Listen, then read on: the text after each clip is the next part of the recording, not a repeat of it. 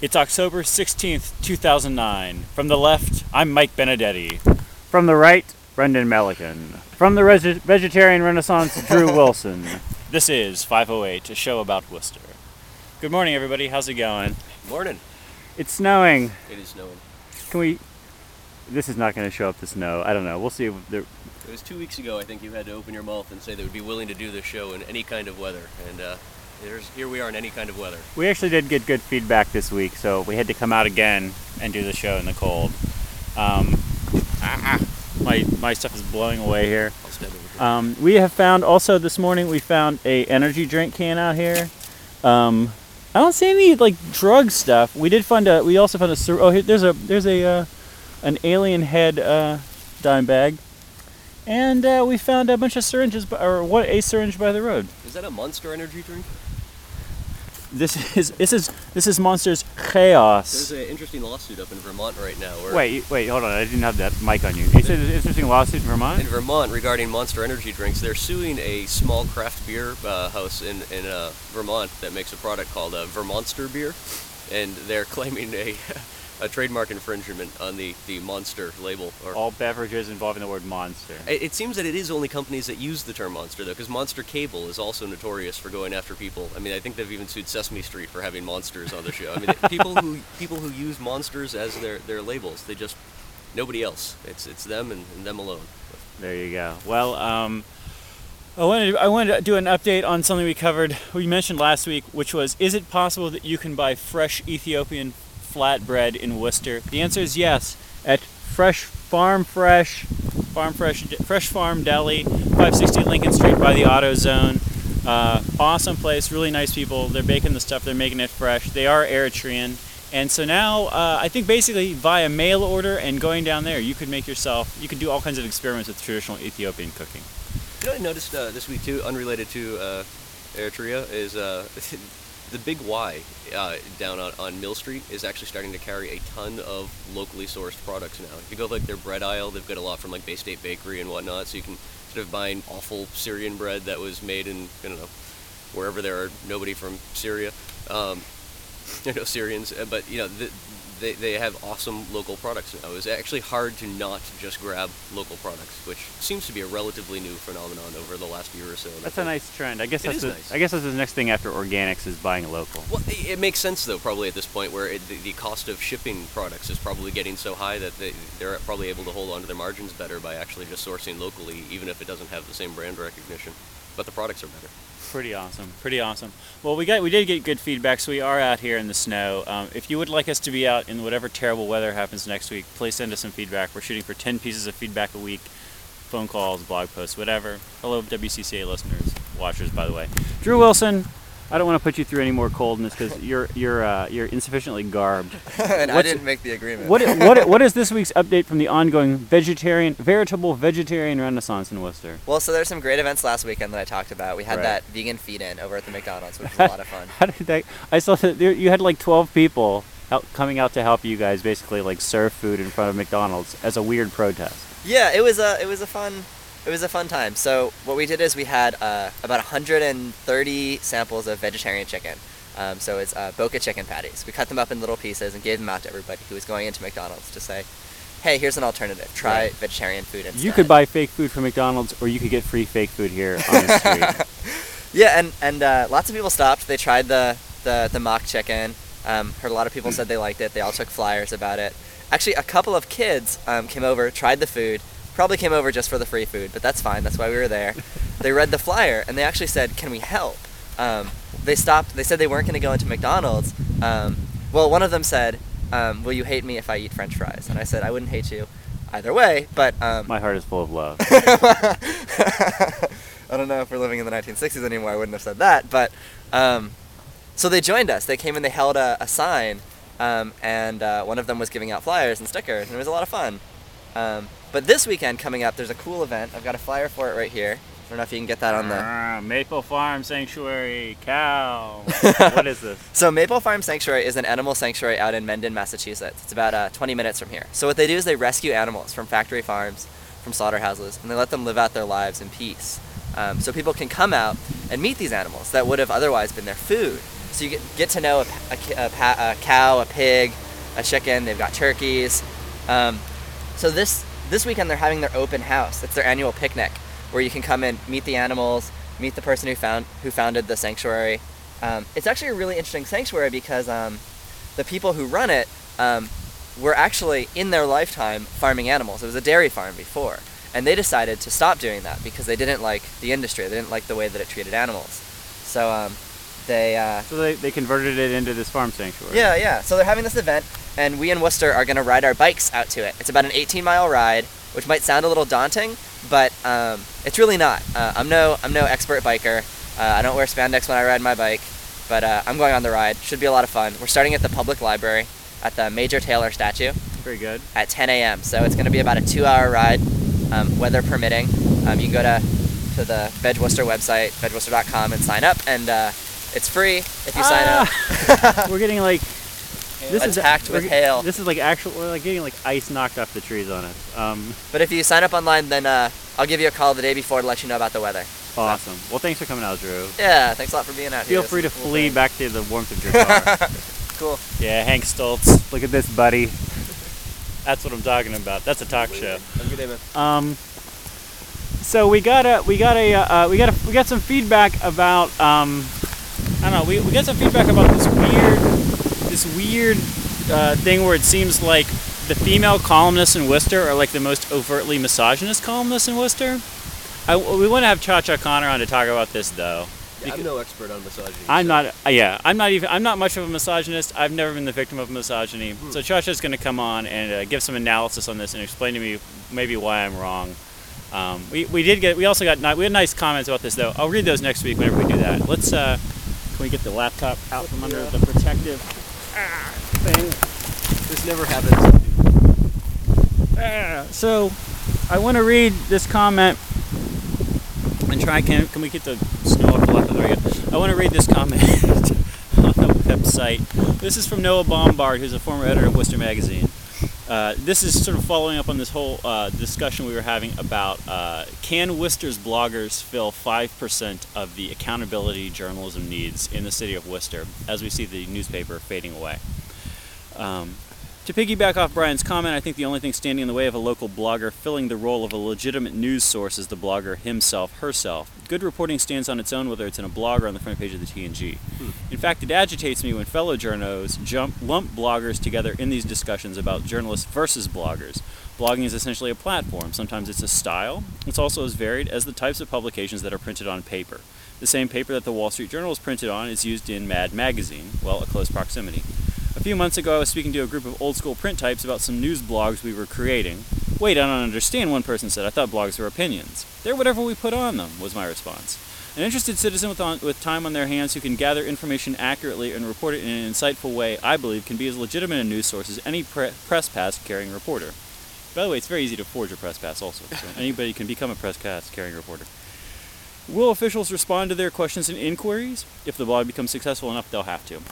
Um, anyway, thank you, Noah. Noah was the uh, uh, short, very short-term uh, uh, editor of Worcester Magazine, sort of be- between uh, Michael Warshaw and Jim Keogh, and he was let go when they uh, had a big turnover when they sold the Worcester Magazine. So, uh, what's your? Do you have any thoughts about Yeah, this? no, I mean, I think those are great comments. I don't think there's anyone that would look at someone like um, Glenn Greenwald, for example, and say that Glenn Greenwald is not uh, a journalist, right? But I mean, his primary platform where people would find him now is a blog on, I think it's Salon still. Yeah. Um, you know, it's there's definitely a lot of opinion there, but he's also a guy that isn't afraid to pick up the phone and rifle through, you know, a, a huge uh, catalog of sources to, to, to bring uh, whether it's an opinion or an actual story together.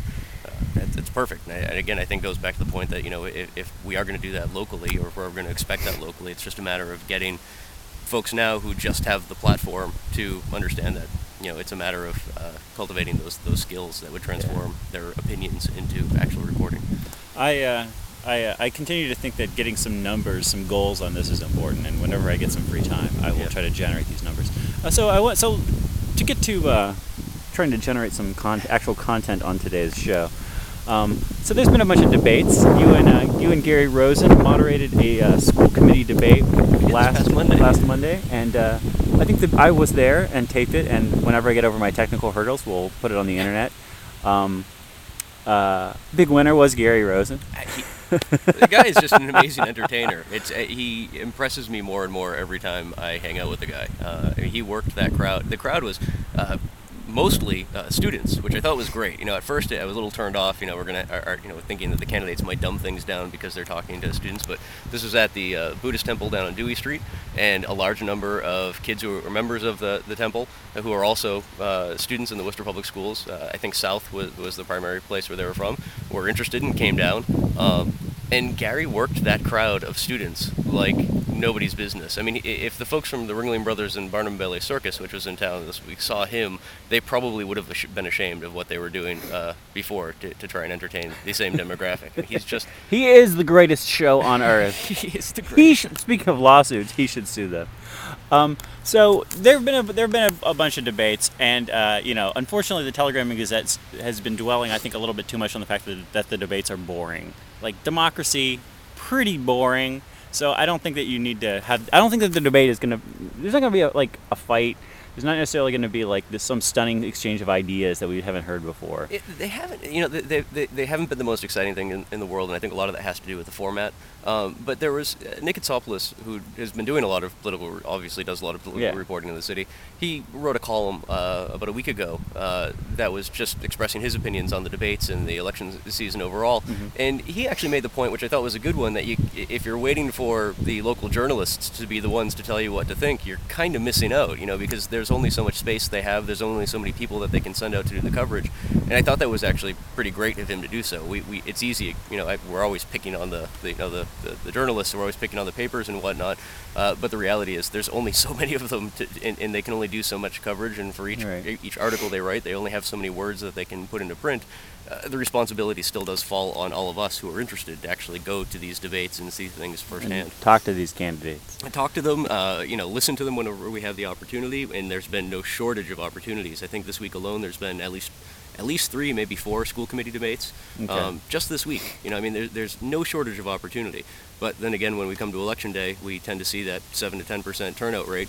Uh, it doesn't seem like people are actually interested. Do you think? Uh, I mean, has, has there been, is there anything that like the average Worcester voter should know that's come out of the debates in recent weeks? Like, has there? I mean, you know, aside from oh, this guy's good at answering questions, or this guy's been ducking questions, or you know, I mean, is there any? Is, I mean, have we sort of learned anything that we could pass on in a few minutes here? Yeah, well, you know, I think the biggest thing is, and I don't know if it's something that we learned just now, but we've definitely heard uh, candidates on the on the school committee uh, vocalize this. Is that we're still looking at a huge, I mean, incredible shortfall in terms of budgeting for this, the public schools. It's upwards of $24 million.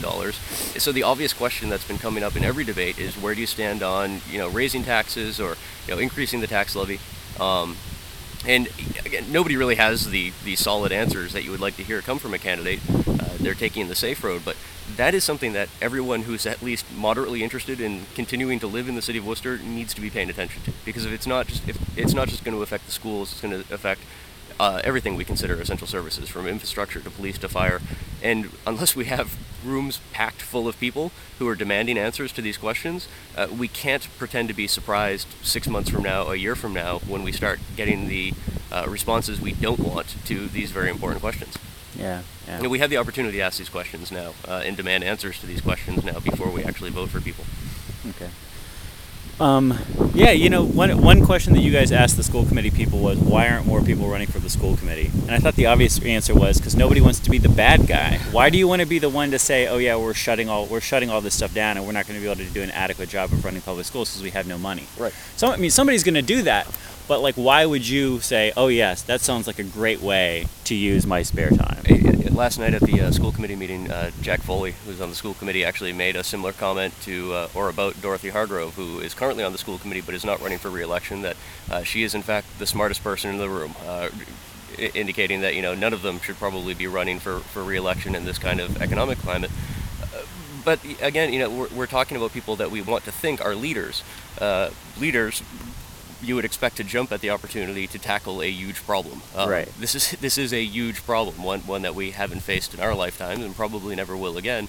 Um, you would think that the if there are any actual leaders in the city, they would be climbing out of the trees, jumping out of the woodwork, to, you know, at the opportunity to tackle these huge problems. Doesn't seem to be happening. Are you shivering? I'm freezing right now. I know, I'm, I'm also Jordan Levy. cold. Jordan Levy, look at this. This is This is how it. This is how it works, buddy. This is exactly how it works. that heated room up there. Is there anything else? Is there anything else going on this week that we need to talk about in particular? I don't know. I hope it gets warmer, Mike. It's you It's know, too I, early for this. I don't know. I talked to Chris Gould at the dive bar food cart last night. He said it's getting warmer next week. Oh, beautiful. Well, there's there's definitely a few more days where we can afford to wear shorts before we're into a real winter. All right, I hope so too. I have some stuff I need to do in the unheated parts of my house, and I don't want to do them while the the unheated parts are this cold. I hear you. Yeah. Um, I want to say, I, actually, let me just share uh, one one quick thought for about citizen journalism. Is that we are now producing this show, this half-hour cable access show, with about um, uh, uh, like a hundred and twenty dollar video camera. We're spending about three dollars a week in ongoing costs. We can now produce the show using free software on any computer with a laptop, or I'm sorry, not a computer, any computer with a DVD burner, with a, with a weekly cost of about three dollars for uh, uh, burning a DVD and mailing the DVD to WCCA. Um, uh, total time is about 90 minutes to do this. Um, also, this involves putting this on the internet. Um, so, if you would like to do a, uh weekly show on cable access, WCCA, um, you know, you can email us and we can give you the techniques. You can contact them at WCCATV.com. So, like, basically now, like, I, you know, like putting stuff on YouTube is like pretty straightforward. Like now that you can just burn the DVD and stick it up and, and send it out to WCCA, and we, have I think we showed that you can do some sort of credible uh, I mean- commentary show with, with without editing, without a lot of complicated post production. You and I are just a couple dudes shivering in the woods, uh, and you know I'm sure there are no shortage of people, not necessarily in the woods, but people with opinions who would like to do just this. And I personally will volunteer any time that I have at my disposal uh, to help people uh, get on their feet if, if they're interested in, in putting together a show, not necessarily like this, but just a show in general.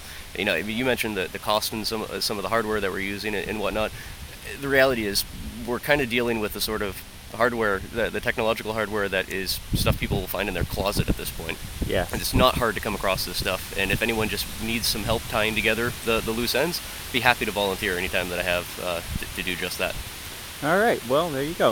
Uh, well, I think we're signing off today. A little bit short of a show today. Everyone will be happy. we need to know. acclimate. Next week we will have acclimated and have our bigger coats on, and I'll be wearing some gloves, and we'll do we'll do a longer show.